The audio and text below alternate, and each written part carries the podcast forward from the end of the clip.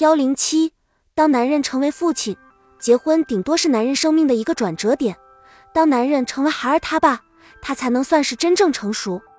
孩子出生以后，在家庭里的各种关系中，男人可能把自己的新形象看作是父亲，并利用这一新形象来改造自己的生活。父亲是一个每天都要与家庭发生相互作用的男人。为了实现这一点，家庭不是社区或工作单位。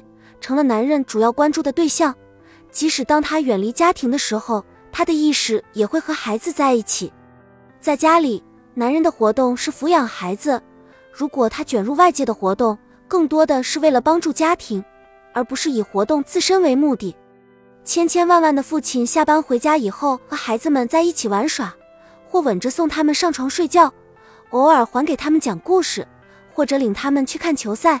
或在周末领着一家人去野餐，这些使男人觉得他们与自己的孩子保持着亲密的关系。他们的主要活动和意识都放在家庭以外。每周这为数不多的几小时对他们和他们的孩子同样宝贵，但这并不是他们生活的中心。这些父亲也常常坦诚自己感到内疚，因为他们没有做得更好一些。他们在夸张完自己如何每天步行送孩子去上学以后。马上又意识到那步行才不过十分钟，或者大谈他们如何经常去看少年棒球俱乐部的比赛，但接着又承认他们错过了一场比赛。然而，父亲常常赢得孩子们的高度评价，甚至可能觉得母亲数小时的专心致志的关怀都比不上父亲那十分钟的作用来的重要。当这种接触时间短暂而紧张时，父亲就变成一种家庭范围的名人，一种特殊人物。几乎成了孩子们心目中的英雄。一般来说，父亲意向对男孩的影响是最为深远的。对一个要真正感到丰富充实的男人来说，这也许是最难的一种意向。这种意向代表了抚养孩子的父母最基本的水平。父亲不愿意当英雄，不愿意充当执行纪律和通向外界的桥梁，或者被人打败的力量。他承担了为自己的孩子提供基本信任和内部安全的工作。从而使孩子能够长大成人，离开家庭走向独立，并赢得自己独立的身份。父亲像希腊神话中的太阳神，他把意识之光带进了以前由母亲占优势地位的王国。但是他很少意识到，由于他在家庭中出现的间断性，而在多大程度上分离了母亲及孩子。他一旦把抚养孩子的责任交给了母亲，他就只是在扮演一个男人有时必须扮演的角色。